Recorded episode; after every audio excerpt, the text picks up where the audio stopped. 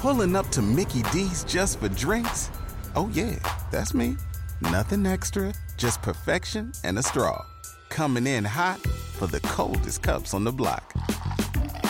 Because there are drinks, then there are drinks from McDonald's. Mix things up with any size lemonade or sweet tea for $1.49. Perfect with our classic fries. Price and participation may vary, cannot be combined with any other offer. Ba da ba ba ba.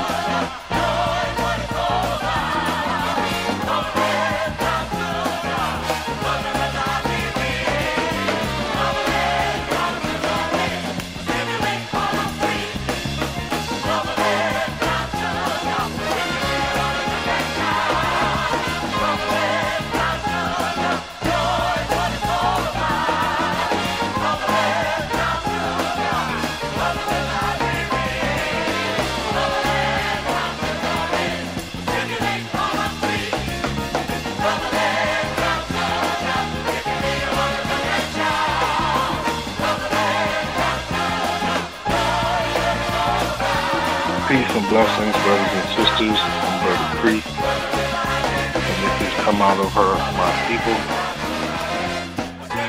Today is April 29th, 2018. And I feel the need to speak on this topic, babbling brown sugar.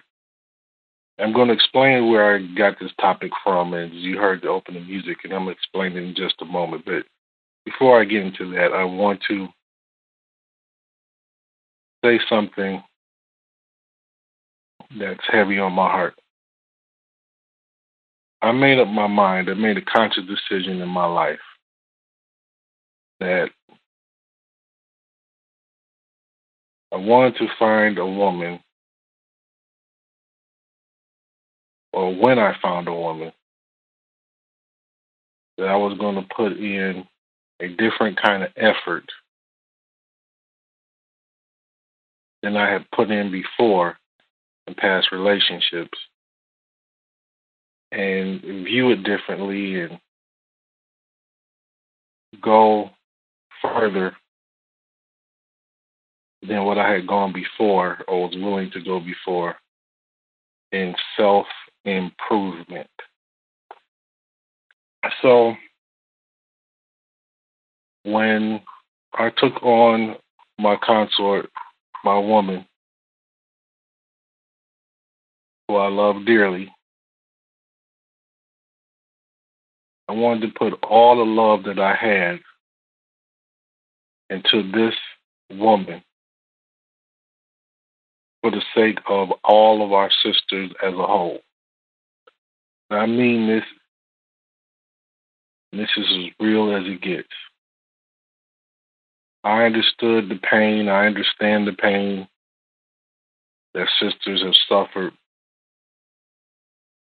from dealing with us as brothers who have been physically abusive, verbally abusive, spiritually and emotionally abusive to women.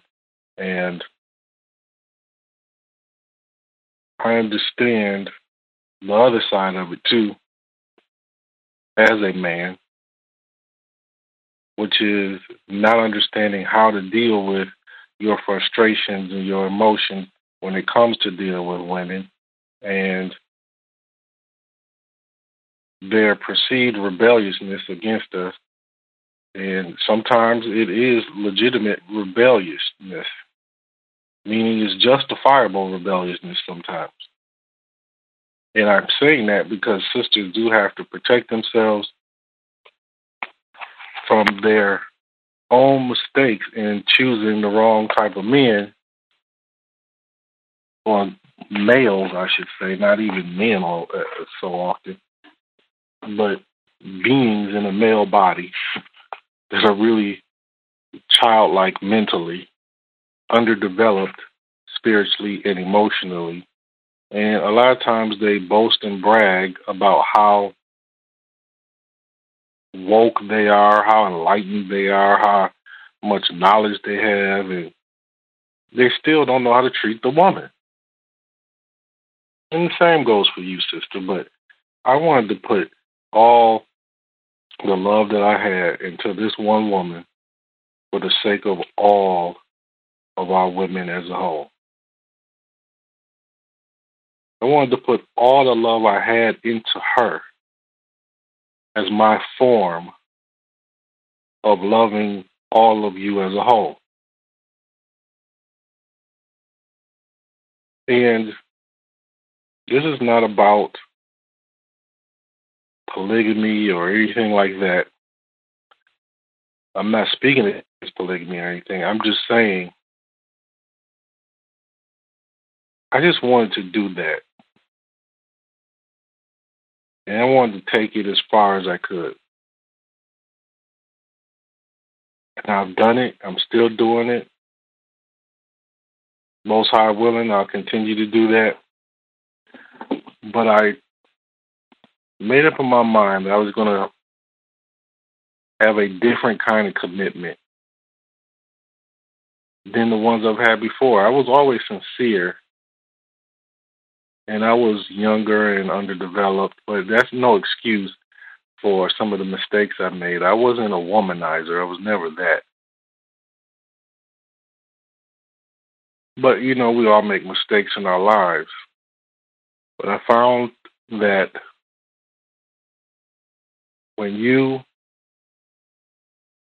call yourself loving someone, you meet the challenges of life. And then the question becomes, do you know do do you know how to deal with those challenges and keep on loving? Well, I was taught something that I just want to share with you very briefly before we start today. I was taught that most of the ideas that all of us have as Negro people, Aboriginal people, blacks, so called blacks, brown people, Negroes, Afro Latinos. I was taught that a lot of the ideas that we have about love come from the idea of romance. And romance, the root of it is Roman. So when you apply Roman ideas of love and relationships to you, your own, they're not going to work for you because that's an entire different culture. It's just, you know, it's not going to work for you. So, even the thing that you think about that emotion that you think is love, even that emotion that we think is love is not for us. And in in honesty and in truth, you got to reevaluate what love is. Because look, it's so much. This whole love and romance thing is a, an illusion for us as a people. Seriously. Particularly when you think of love in a in a romantic type of way and the romantic things you can do and you know the romantic feelings that you feel when you think of love from an emotional perspective from a feeling That is a problem. That we need to re educate our children on what this whole idea of love is. Because, look, a lot of your relationships are ending, have ended because of your feelings, your emotions, which come and go day to day. Today you feel like you're so in love with somebody. Tomorrow you feel like you so hate them. How do you go from those extremes? From the love to the hate? It's because you're only dealing with emotion as your idea of what love is and should be. And so naturally, as your emotions fluctuate, so will your wanton desire for commitment fluctuate. And you'll be telling yourself, I swear, I'm going to leave him. Tell your girlfriend, I'm going to leave him, girl. He don't make me feel like this. He don't make me feel like that. He only makes me feel bad all the time. Well, yeah, you don't want somebody that's going to make you feel horrible all the time. You don't want somebody that's going to emotionally abuse you no more than you want somebody that's going to physically abuse you. But if all you know is these ideas of romance, wine and dining type of romance, not downing those types of things as far as going out and having a nice time with one another, courting. I'm not downing that. Courting is fine. What you all calling dating, that's a whole nother thing. But if you can separate the emotions, listen good, if you can separate the emotions that you think are love and focus yourself on the commitment and the responsibility, the loyalty and honesty that you want to share and give to someone with everything you got. Trust me when I tell you, it's going to get better for you in that relationship every day. Because you can be angry with somebody today. And that anger could tell you, I don't want to see you again. And if you follow that anger, that emotion, you're going to lead to destroying your relationship because that emotion is countering the commitment that you are supposed to consciously be making before you start dealing with someone. Now, as I was growing up, becoming a man, I realized honestly, brothers, honestly, I realize the pain that we cause women when we commit infidelities. And if you, brother, have ever experienced an infidelity committed upon you, and you remember that pain that you felt, the thing is, you shouldn't want a woman or anyone to feel that kind of pain based on something that you have done to them. I didn't want to feel that anymore from some woman doing that to me. And I was blessed because that really never really happened to me like that, or not that I could verify anyhow. Um, I've had some issues, you know, in relationships, but I didn't want to inflict that on anyone, particularly if I care, if I call myself caring about them and loving them. I didn't want to be deceitful and lying. A lot of the, the pain that we experience in the dissolution of relationships and the relationship struggle, a lot of it has to do with deception. A lot of it has to do with you lying to the other party or you lying to yourself about the other party. You knew how they were before you got with them, and then you had this in your mind like you're going to be the one to change them. And when they don't change, you feel a certain way about it emotionally.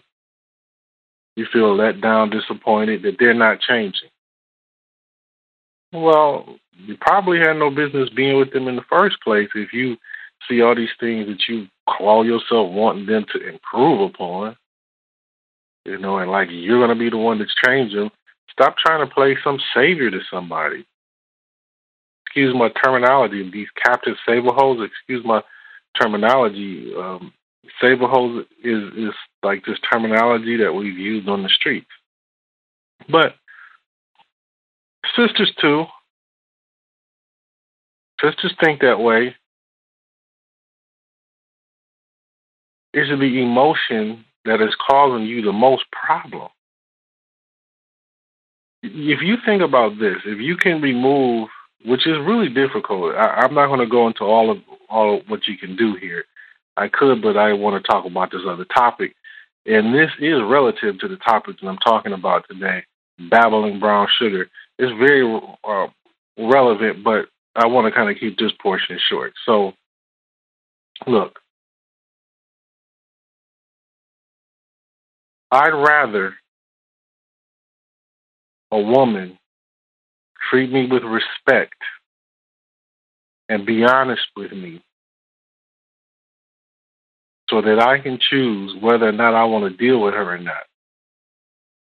And show me the real her. Let me see the real her, how she handles things. Tell me the, real truth about her background, enough of it anyway. You don't have to tell me everything, but enough of it anyway so that I can make the right decision for myself to say, okay, well, I might not like this or that, but I can deal with it because these other things out the good outweighs the bad. But when you get into these relationships, a lot of you walk into them with player games on your mind. You know, this party or the other party. One was to try to trap somebody into a relationship. One just wants a trophy piece. One just wants a score, you know, notch in the belt. Doing it all in the name of love and relationship. But how about you treat me with respect?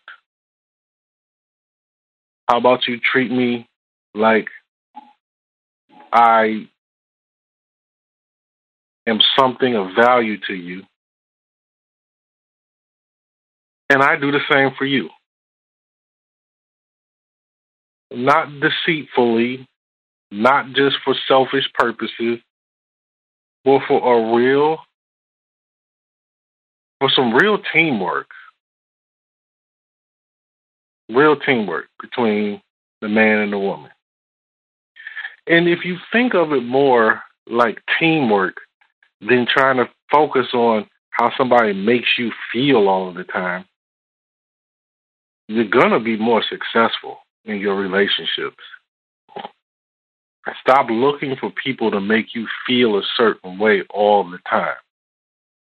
Because the fact that you do, and you're caught up in your feelings and wanting to feel this love all the time, you want to feel these butterflies every time you kiss somebody, you want to feel this, whatever it is. You have turned your idea of love and romance into a drug and these drugs wear off, and then you need a better high, a better fix. The problem is you can never get it. You can never get high enough off of this love drug.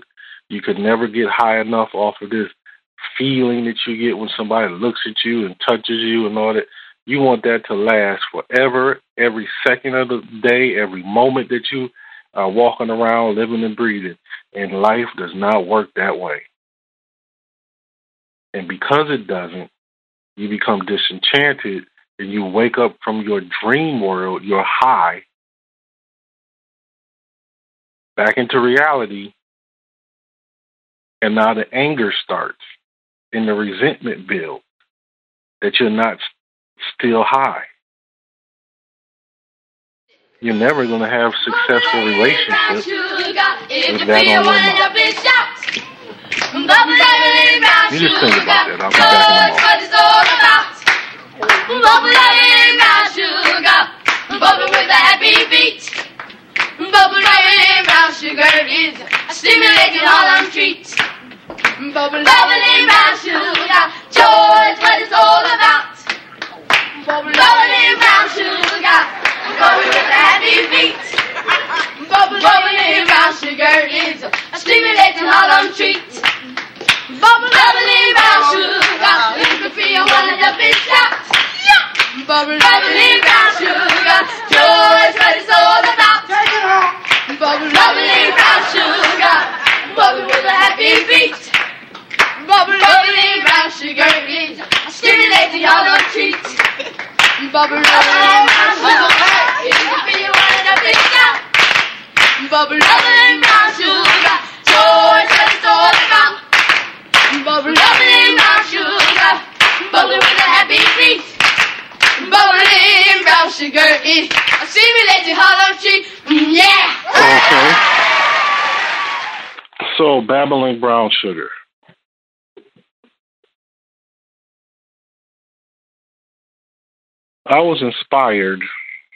You heard the song, right? Was which is by the Bubbling Brown Sugar Company out of Harlem. And I first heard this song on What's Happening back in the 70s. Like uh, a lot of us that are of age, that's how a lot of us outside of New York heard of this song, where the the, the Givens children um, were the four young children that were on the What's Happening show that sang the song.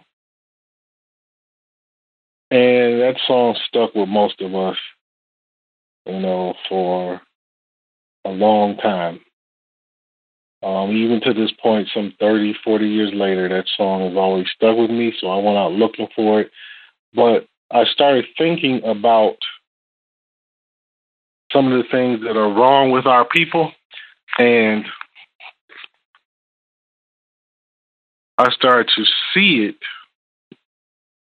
well, I've been seeing it this way, but I started to see it in a way that I can explain it in a different kind of way to hopefully help us. So, look, in the hood, in the streets, there's a drug that we refer to in modern times on the streets as heroin which is heroin. So some other people call it raw. So the world I was living in, from I'm from Detroit, so I had a friend, well, an associate, who one day comes and asks one of our other associates to give him um loan him a hundred dollars so he could go buy this raw and sell it to this other uh, lady for three hundred dollars. And I didn't know what he was talking about. And I'm like, raw? What the heck is raw? You know, he's like, raw. It's like it's brown. You know, it's brown. You can get it in a little, you know, a little tube bottle or something like that. I'm like, what? What the heck? He's like heroin. I didn't even know that term at the time. I'm like, heroin? What the heck? Heroin? Heroin? Yeah. Okay. I didn't grow up, you know, around this stuff, so I didn't know that. So heroin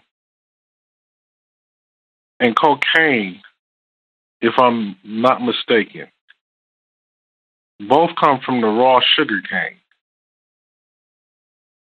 And raw sugar cane is is brown. It can be brown in substance and you know. So it's highly addictive. Then I was thinking about something that I learned about the Moors of history, which are, again, some of our people, we were identified as Moors for a time, particularly, you know, through some of the dark ages, medieval times, and what have you, Renaissance period. we were known as Moors. You know, not all of us were uh, Islamic. Not all the Moors were Islamic. A lot of them were Christians.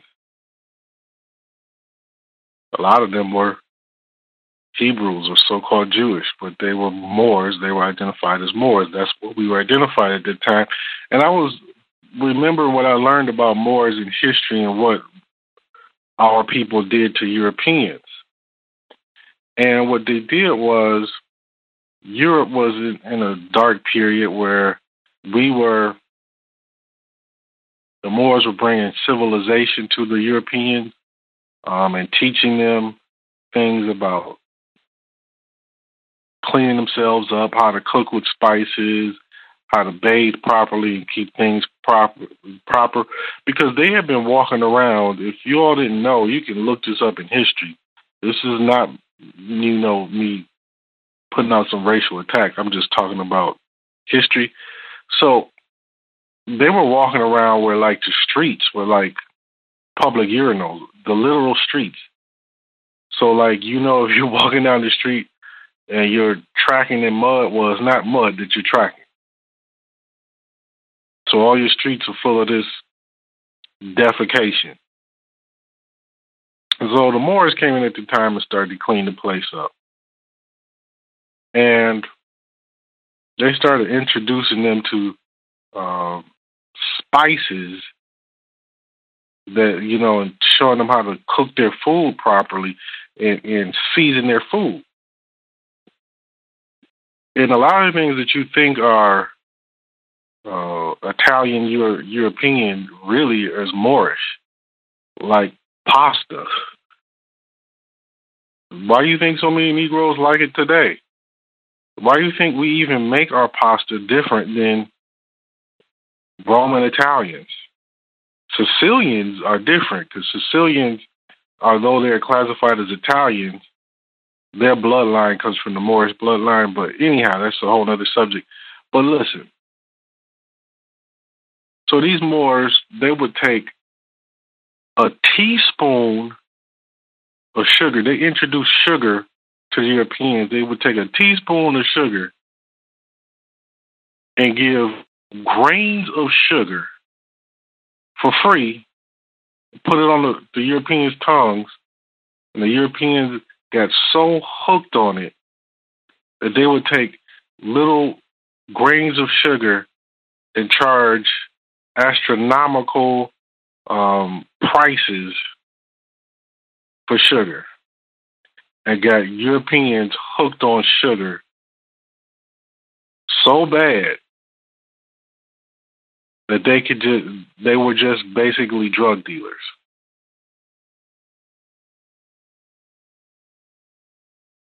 That's according to Professor Booker T. Coleman and some other sources, but he's one.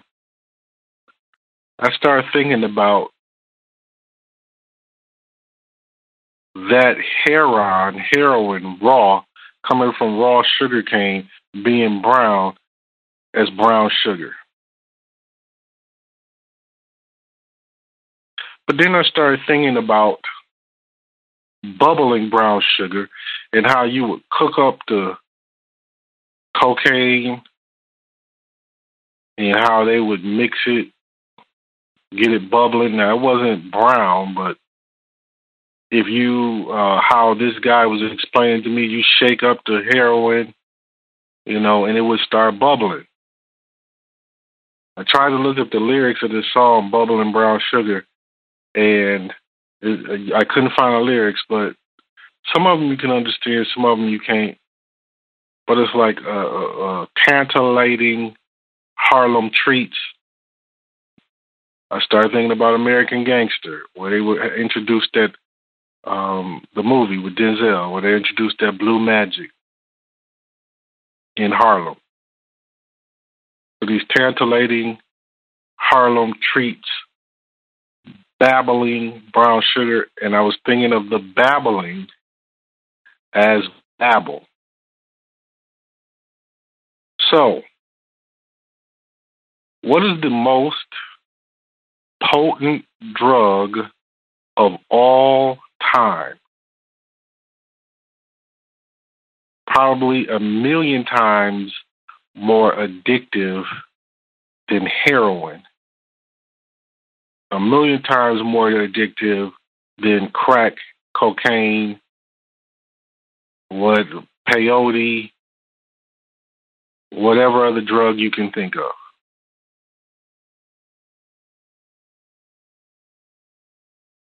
That drug is idol God worship.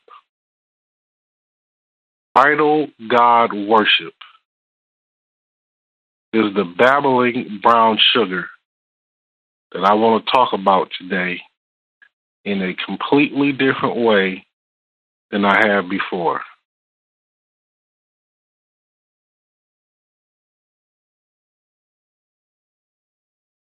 Idol God worship, as I'm talking about it, has nothing to do with Christianity directly, Islam, or any of these so called religions.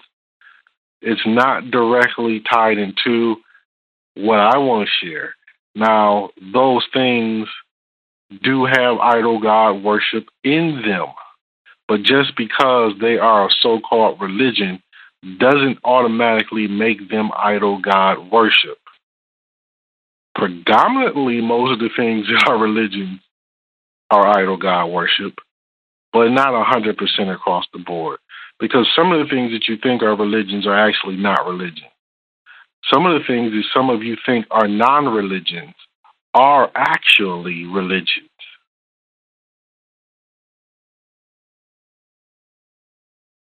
So I'm to deal with this religion in a whole different way than I've dealt with it before in the past. From a law, a natural law perspective, but also I want you to see this whole thing about this idol God worship and it being a drug. This babble of religions, arguing, debating. This is the truth, and nothing else is the truth if you're not over here with us, you're not in the truth. And so when they meet up with somebody else who says the same thing, this is the truth over here. And if you're not with us, then it's not the truth. So when they meet up with one another, they get to babbling and debating and arguing back and forth. And this babble that they're babbling is is is a million times more addictive than heroin, cocaine, crack, so on and so forth. And this babble that attaches itself to a religion is the babbling brown sugar that I'm talking about, is the drug that I am talking about today. So we're going to look at this, look at your so called religion, your way of life, even if you don't call what you do a religion, we're going to look at these things today and try to look a little deeper. A lot of times, look at your religion and see if it holds you accountable for your wrongdoings or does it say that everybody outside of you is wicked, everybody outside of you is the devil, everybody outside of you is not in the truth. That could be true for your situation. That's possible. But look, let's look at this. If it lacks teaching your responsibility to deal with other people outside of you and deal with them respectfully, even if they agree or disagree with you. You got to deal with them respectfully to the best of your ability. If it takes away your wrongdoings and you do not have to answer for your wrongdoing, if you did all these things wrong and and then whoever inflicted them upon you, they're the ones that are wrong. You're not wrong. You got to look at this thing. Our people are in a lot of trouble with this idol God worship. The planet is in trouble, but we're the ones that are most in trouble because let me tell you, this thing is highly addictive and really it's the root of 99.9% of the problems that we have as a people with one another. Because essentially, you got this group of people that don't like Christians, this group of people that don't like Muslims, this group of people that don't like Christians and Muslims, this group of people don't like Christians, Muslims, Hebrews, or anybody other themselves. You got these Christian groups that don't like other Christian groups. You got this Christian church that hates all these other Christian churches. This is not something that is only exclusive to your individual walk of life. This is a global problem. And I'm telling you, this is idol God worship. That is the problem. You're going to think, you're going to tie in your mind religion with idol God worship if you're non religious. Well, oh, I don't follow religion. I don't follow man made gods and man made laws and I mean, you know, all of that man made gods and all of that stuff. I don't follow that. I'm just spiritual. Well, you're suffering from it too. If you think that it only deals with those who follow organized religions, you might want to rethink that and look at this again. So let me give you an example of this. You're following this guru guy. He might have, I don't know, a YouTube channel, Facebook page, right? And all the time, the only thing he really does is try to point out that what he's following and what he's teaching and what he's doing is superior to everybody else. But at the same time, he's always attacking his very own brothers and sisters in the name of his truth and in the name of his truth, he feels like that gives him carte blanche to disrespect and hurl insults at his brothers and sisters who are in a different walk of life. But for some reason, he doesn't really care about hurting them, turning them away, and making enemies out of them. He's making enemies out of these people that are outside of him intentionally because he wants to be superior to them. Because he believes that what he's teaching is superior to his brothers and sisters. So he looks for every little detail about what somebody else is doing and tries to pick it apart and say, see, see how come you shouldn't be doing that and why I'm superior or why what I'm teaching is superior. And really, truth doesn't have to show itself to be superior to falsehoods. It doesn't have to prove itself. Truth doesn't have to boast. Truth is, in fact, superior to falsehood. It just is.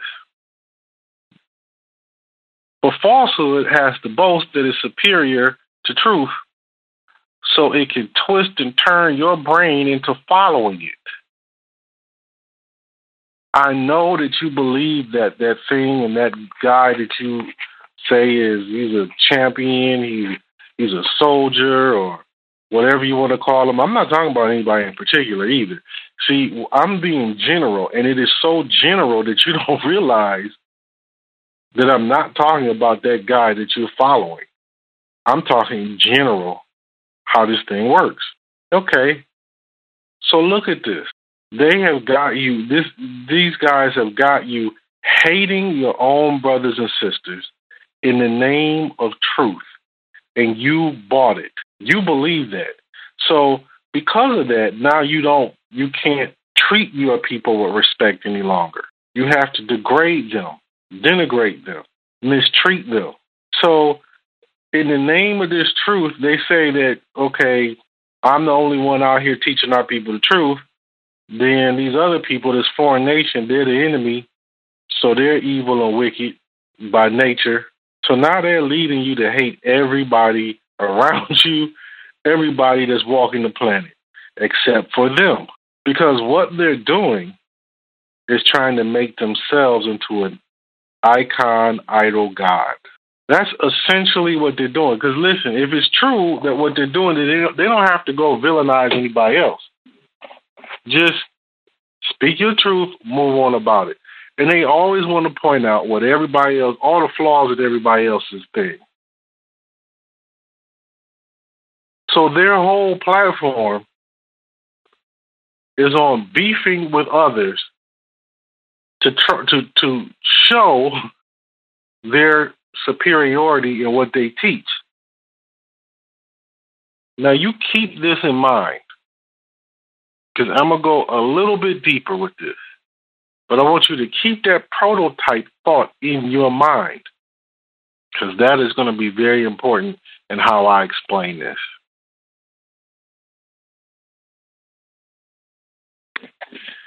If you really have love and respect for your people and you see them in error, the the thing is to go reason with them, pull them aside, and say, hey, maybe the things that you're talking about and this, this, this, and this are not good for our people. Maybe these things are are not true; they're false. You know, can we sit down and talk about them because we might need to, you know, if we really, both of us really want to help our people, I think you should consider, you know, taking these points away from what you're doing.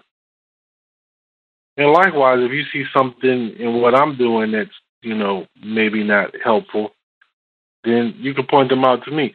See, that's a spirit of love. That's a spirit of unity. That's what I'm talking about. So here's the challenge go critically analyze that leader, that one that you get motivation from. Could be some preacher, could be some teacher, could be whatever. Doesn't have to be a religion. It could be a religion, a non-religion.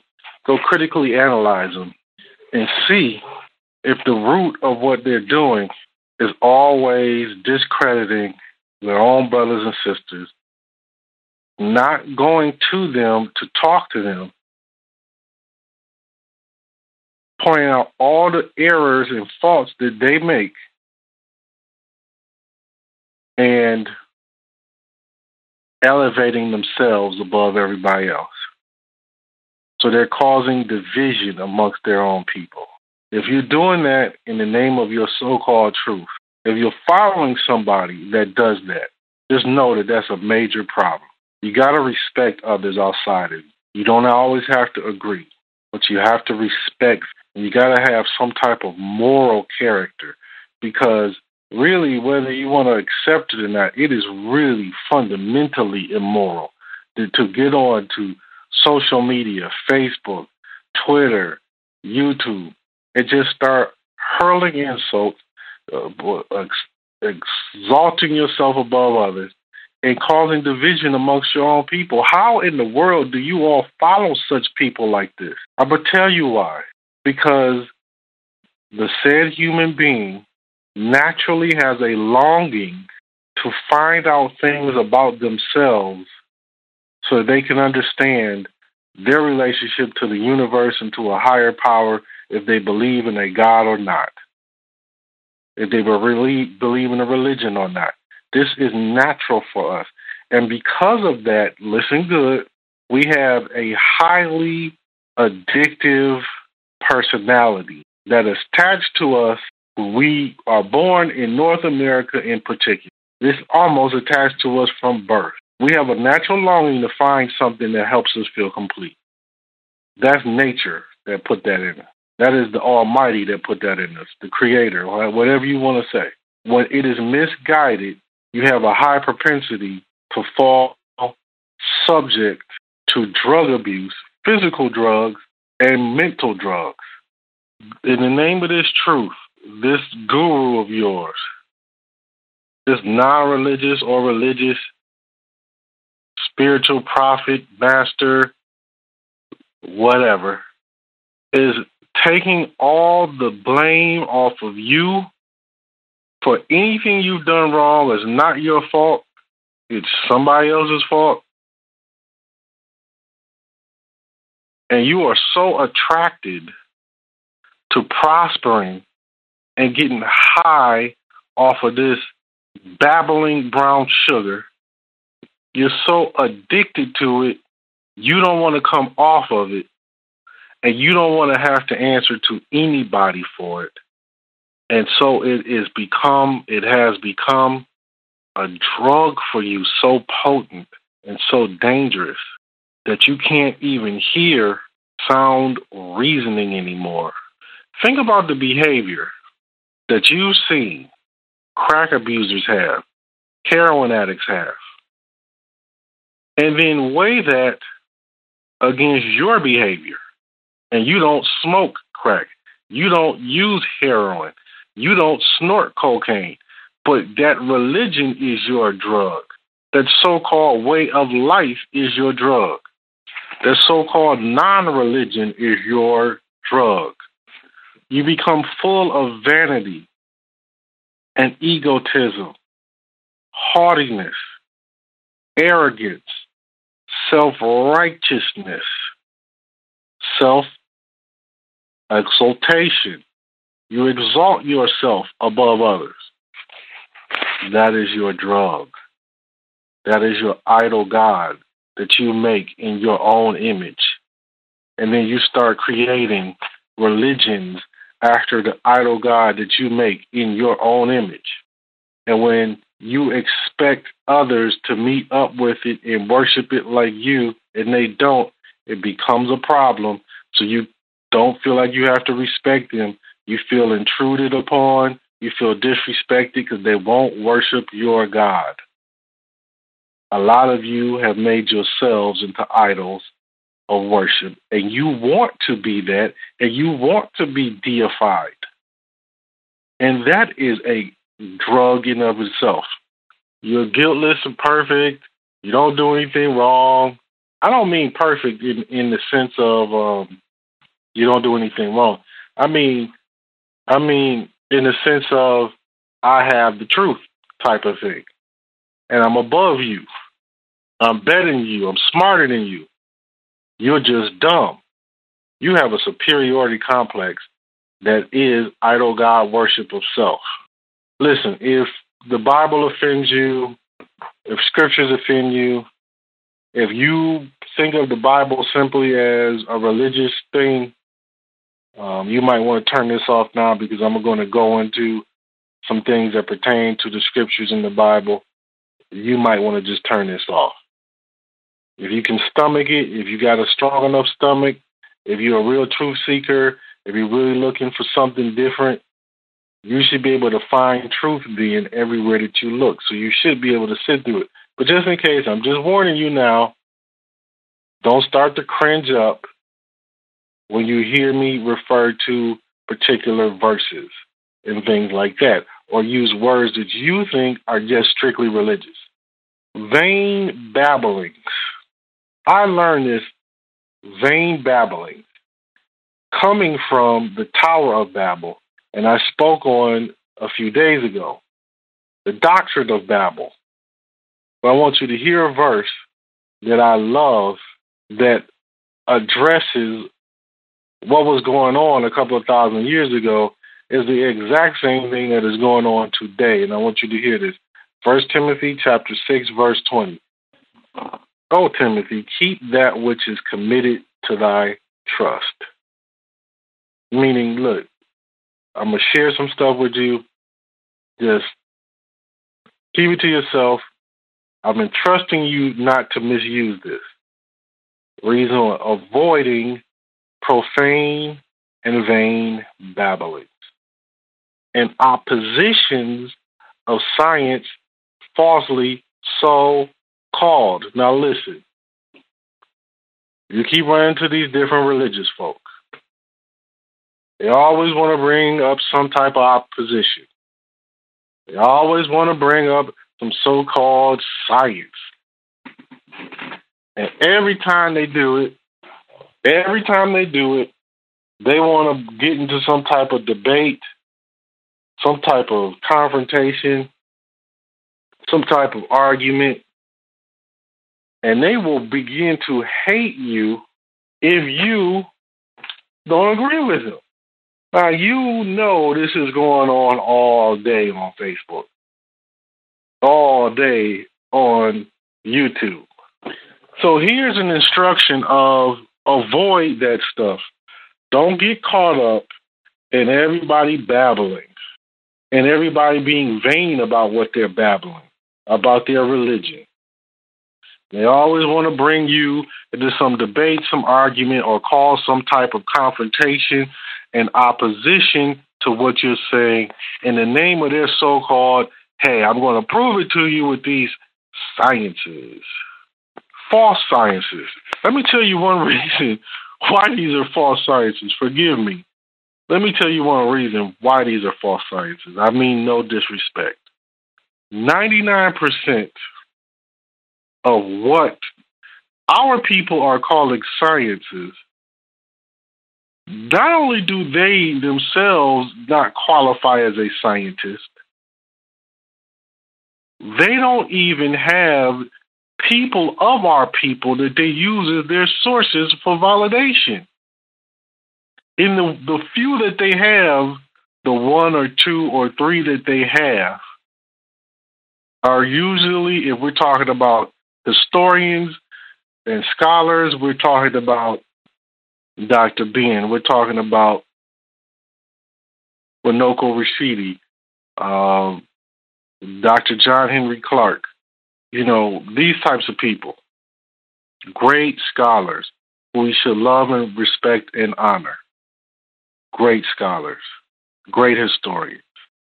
But when that's only a portion of what they're claiming as their evidence, a small portion, or even if it's the bulk of what they're claiming as their evidence, the fact is, how can you really validate something for yourself that you don't really understand how the science of it works?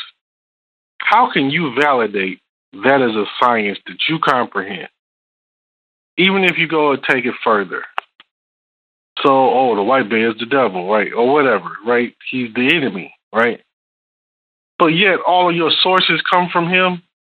Example Caucasian Christians speak against Freemasonry, but Caucasian to you are the devil, but yet all of your validation against Freemasonry comes from those same people, something's wrong here. What they're really doing is just trying to pull out things to support their babbling that they don't even really know the science of what they're presenting. So, these vain babbling babble talks are all about creating some type of worship or some type of worship of an agenda that somebody's putting forth, whether they call it a religion or not. It does not have to be a religion. It doesn't have to be called a religion and it doesn't have to be an actual religion. It could just be a philosophy. It could just be an ideology that they're trying to get people to worship. So, the best way to do that is, particularly in today's times, is to be ratchet, quote unquote, ratchet. I don't know if that's a good or bad thing, but to me, how it's been defined is bad. So it's bad to me, I guess, from my understanding. But maybe it's good to people out there. Yeah, it is good to some of the people to be savage, to be divisive. If what you're following, whom you're following, has no control over their own language, the type of language that they use, their full, their mouth are full of of hateful speech, divisive language, and insults. If all they know how to do is insult people outside of them, they can't even control their mouth to keep their mouth closed and move on about their business. They're building a career after trying to take down their brothers and sisters. You got a major problem there. Now, I want to show you something that just happens to be scriptural. But most of us know because we learned some of these things from church. I'm going to describe something to you. In the order of events, this is how Satan appears in the scriptures. There's Satan appearing as a serpent in the garden, Satan then appearing as the devil, Satan then being described as Lucifer, Satan then in the end times being described as various beasts, four beasts. Now, the spirit of Satan appears in this serpent. Now, listen, this is symbolic, it's not literal. But serpents is described in scriptures actually are defined as a malignant person. So, this particular wicked, evil, diabolical, reprobate mind that is the universal wicked spirit, the universal adversary of good, camouflages itself within that, that mind that Satan has, camouflages itself within a said human being. This serpent speaks to this woman, and this woman speaks to her man, and after that, there's a child born. That child comes out of the womb with a devilish mind. That mind is the same spirit within that man, the same spirit that's in that flesh and blood living soul, the same thinking is the same mind of Lucifer, the fallen angel. Then that Lucifer fallen angel who was crawling around the people in a serpent like manner with a forked tongue, spreading its mind state, this wicked, evil mind state into the flesh and blood living souls, then starts to rise up into positions of rulership on the earth. And then now it is described as a beast or four beasts. So this these beasts are conglomerates of beings with this mind that are likened onto Satan, that are likened onto the spirit of the fallen angel Lucifer. It is the same state of mind. Now it is in people that are on this earth. Individually, you have to be brought up by these people as they're in leadership roles. And now they got your mind so twisted up. Now you got it's like you got a devil on one shoulder and an angel on the other, and they're always whispering in your ear, and you're always fighting yourself back and forth to to battle between doing what's right and doing what's wrong.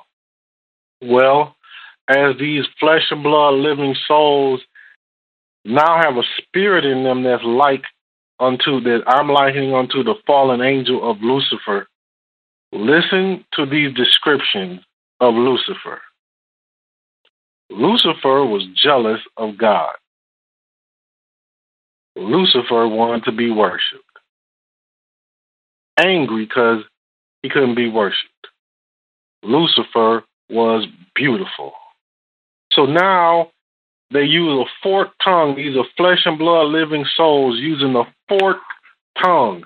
meaning a tongue that has double meanings, meaning a tongue that uses truth, but on the other side of the tongue, there's deceit and poisonous states of mind attached to what they are going to say. So all of their babble is going to be twisted, and you won't be able to see through it because they're doing this in the name of truth, but what they actually are saying is preaching hatred in the name of love.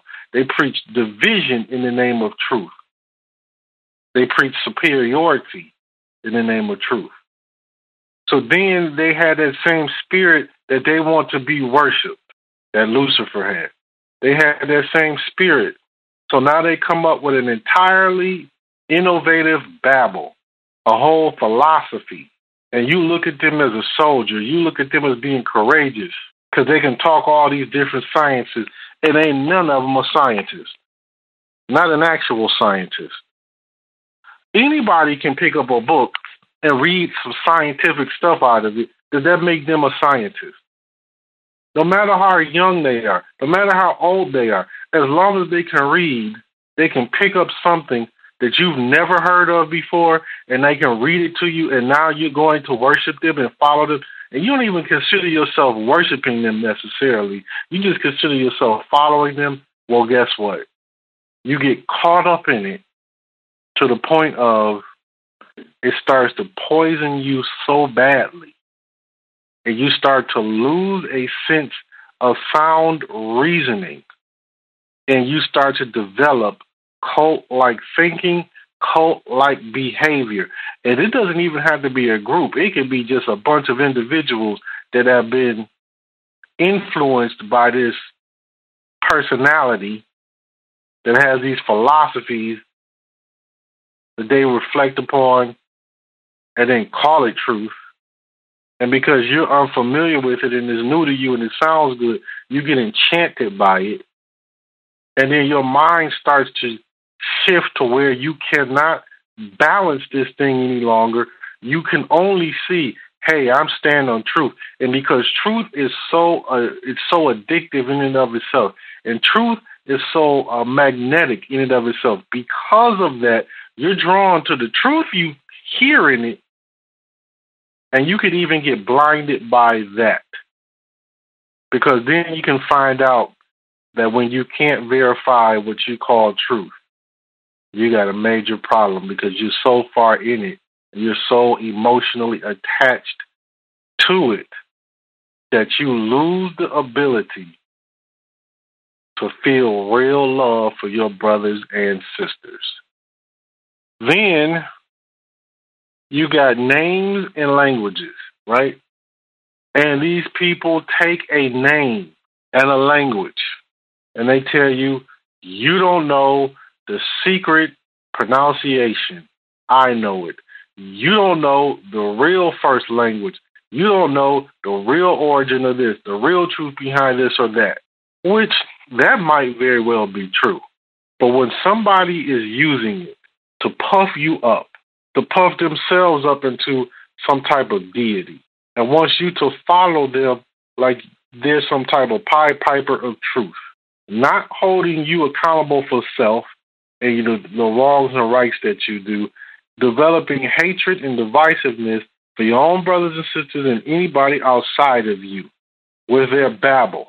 This is babbling, brown sugar, idol god worship, mental enslavement drug all over again. And some of you call yourself trying to leave the world and go to the church and get out of that, the, the worldly thinking and, and babble and all of that. And you think you're going to the church and finding the solitude. Well, then you find out you go in there and it's there. Then you leave that and you try to go to some, I don't know, uh, conscious world and try to find it there. Then you run into the same problem again, the same babbling going on. And all they're doing is arguing and debating religion, arguing, debating history, arguing, debating truth, pronunciations, names. If you don't pronounce it like this, you're wrong.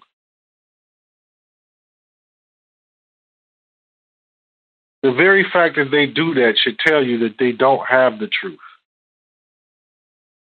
They might have portions of it because, listen, you can't attract our people unless you got some truth up in there. But it's very easy to get blinded. Because, as I'm stating, we have a natural longing to find out what's going on in this universe. What are we here for? We have a natural longing for figuring out who we are, why we're here, what is our duty. We have a natural longing to figure out this great universe. And somebody can come in and twist and turn that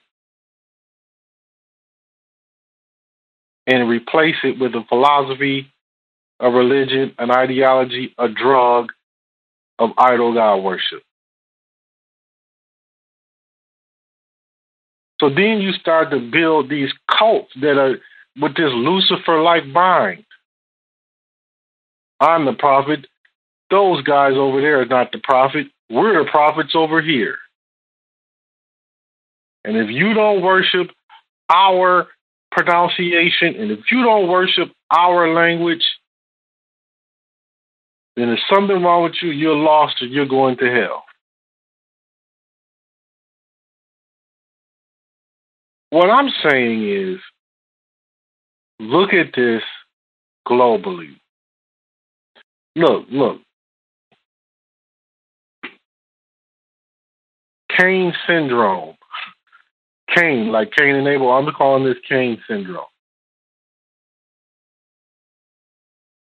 Wants to kill their brother in the name of their truth. So here you have Arabs, Ishmaelites, supposed to have Islam, and now there's splinter groups of Islam. They're supposed to be unified under one principle, splinter groups of Islam, Sunni Islam, Shiite Islam, so on and so forth. Those are the two most popular ones. Christianity. All these splinter groups Roman Catholic Christians, Protestant Christians, Anabaptist, Baptist, Apostolic, so on and so forth. All these splinter groups, they're supposed to be talking the truth over what the other people are talking, all claiming to come from one source. Buddhism. You got Buddhism and then you got Zen Buddhism. Same thing.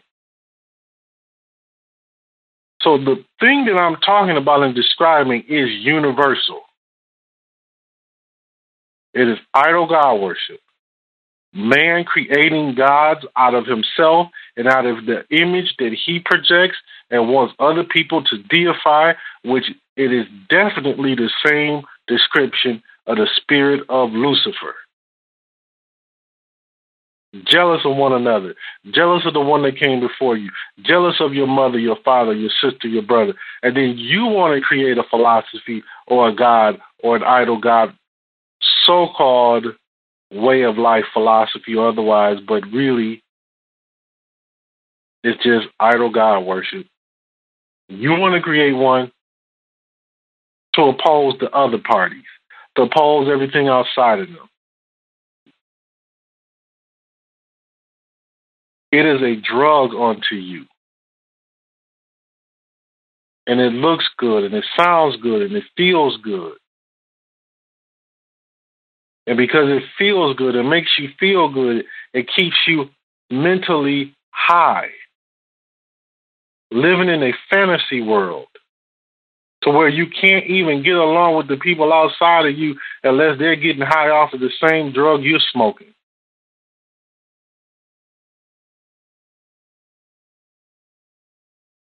Then they start to develop into cults. And then these cults start to teach a doctrine of Babel. And now all the people that are following these cults which are Pharisees. Listen to some of my uh, latest podcasts on this.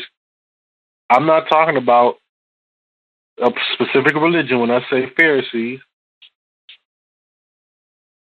But now there are Pharisees that develop out of these cults.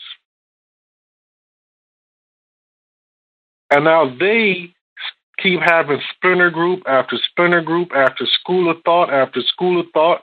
And every one of those schools that supposedly come from the same source, now all of them are at odds with one another.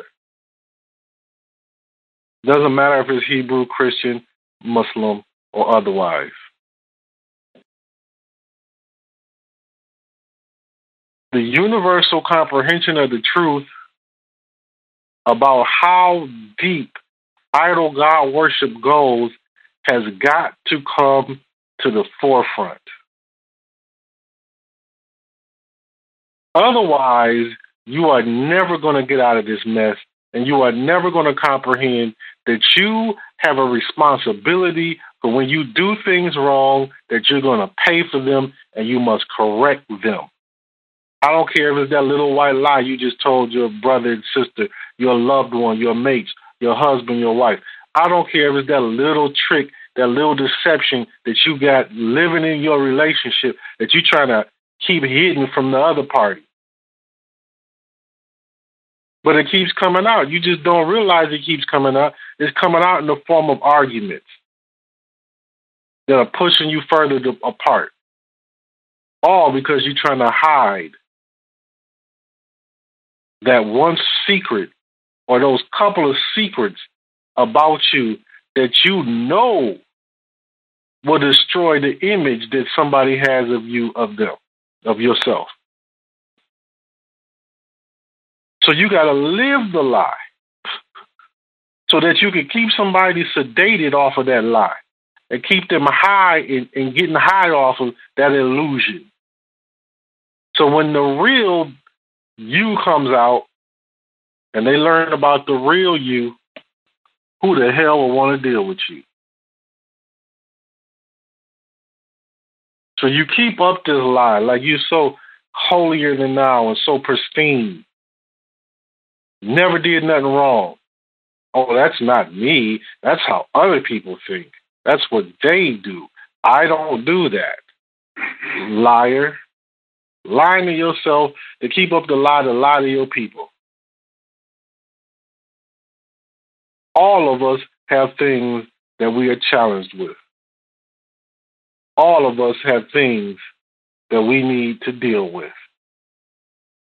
And no matter what you learn, no matter how much truth you follow, if it makes you so arrogant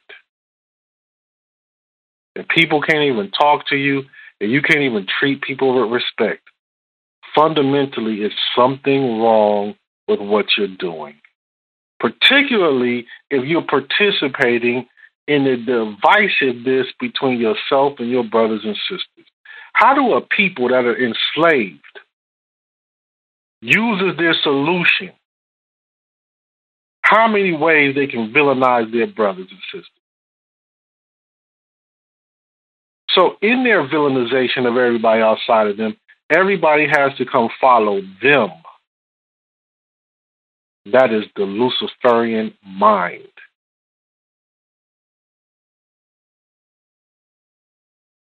So, if all of y'all drop all that other nonsense that you are doing and come over here to this truth, then I'm going to save you. I'm going to lead you. I'm the only one that can do it. So you should hate all of those that are not following me. You should hate anybody that is not one of us.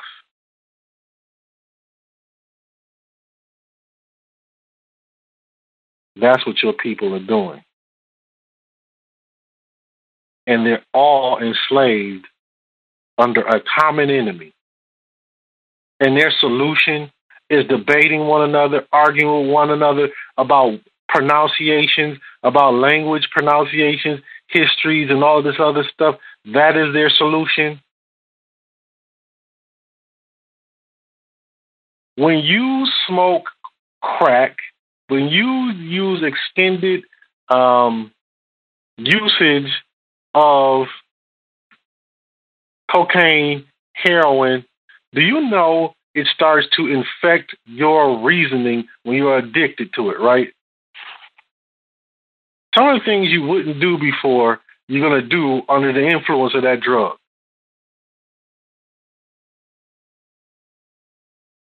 Some of the things that you wouldn't do before, you do in the name of your truth, then your truth is the drug. And if that same so called truth meets up with somebody else that's talking about so called truth and they get to argue and debate and try to prove whose truth is above somebody else's, and they do this all day long on YouTube, all day long on Facebook, something is massively wrong because they're babbling. And their babbling is the drug. Something's massively wrong. When you can't listen, how you gonna break out of prison with the other prisoners? Y'all supposed to be so so called in there unjustly. So y'all trying to break, trying to plan a, to escape because it's the right thing to do, right? But then you all, all start clicking up in the little cliques. And if you got now you got 10 cliques there, right? All 10 cliques saying, come follow me. And until you do, the hell with you. Now, how are you going to get out of that prison when all of you are trying to convert one another to come follow them and their pipe dreaming, delusional babblings? that they call truth. Wouldn't it be a lot easier to say, like, let look, let's just the only thing that makes sense, we're here under this prison unjustly. Let's just put all of our differences aside, work together, and do what we can to dig ourselves out of here. Forget everything else. Let's dig ourselves out of here. Now, listen, you go look at that so called leader, that so called camp, that so called truth that you follow, and you ask yourself this serious question in such a situation, would they exclude everybody else that's in there, that's their own brothers and sisters in that prison? Would they exclude working together? Do they teach you to hate the other nine cliques? Teach you to find so much fault in the other nine cliques that y'all are all in there bickering and arguing and babbling, so you never plan an escape plan. That is what is going on with our people.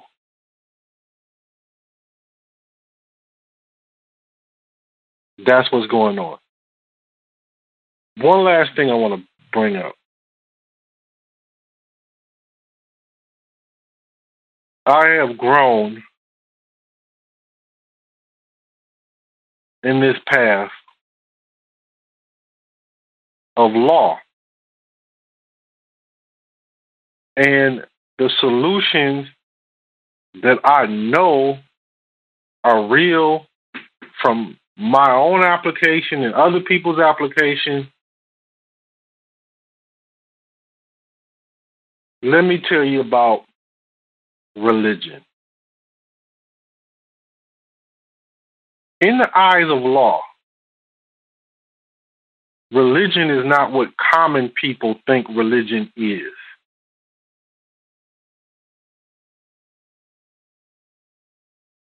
This will be very difficult, but you got to reason with this. Those who are just naysayers and you know they know everything. If you already know everything there is to know, if you're um, some prophet, some God, then everybody should follow you. You should probably, you know, hopefully you're not even listening to this, but you definitely shouldn't try to reason with this. Just going about your business, about what I'm about to say, just go your way. Look, religion doesn't mean what you are calling organized religions. Listen, I know this is going to be hard to stomach. You have nationalities. I got to explain it this way, so bear with me. You have nationalities, you have citizenships, you have culture, you have pedigree, you have all these things that make up a body of people. So the culture of a people all revolves around how they dress, how they eat, um, what are their forms of entertainment, what are, what is their world made up of. And in their world, there will be those who have the same pedigree. Let's let's use a, a body of land, any body of land, and let's say there's one group of people who are aboriginal and natives to that land, and then those would be the nationals. Then you have those who are foreign to them or those who are sojourners, those would be the citizens. I wonder what you are in North America in particular. You say, well, I'm a citizen, but the Native American Indians are the aboriginals of this land. Well, okay, that's true. But when a corporation sets up shop and they label you a citizen and they know that you're not the same as them, they're the nationals of their corporation, you're the citizen. So you're the foreigner, right? Whatever these people do as far as how they eat, how they entertain themselves, how they dress, how they conduct their mating habits, all of that is their world, all of that is their culture. That is what they do repetitively, that is what they do religiously, that is what is their religion. The misunderstanding of that is that there has to be some belief system in their so called religion that requires some type of deity attached to it. That culture does not have to have a deity for it to be a religion because the thing that you think of as religion is not what it actually is. That is the common understanding, common language. So look, whatever you practice repetitively, is that what you practice religiously according to your culture? And if your culture happens to have a deity, then that's part of your culture. That's your religion. Doesn't have to have a deity, it's still your culture, and that is your religion. So if religion means to link back or to link again, which is what it means, it means that freedom of religion is to link you back to your culture, and that that is your freedom. Thank you for listening.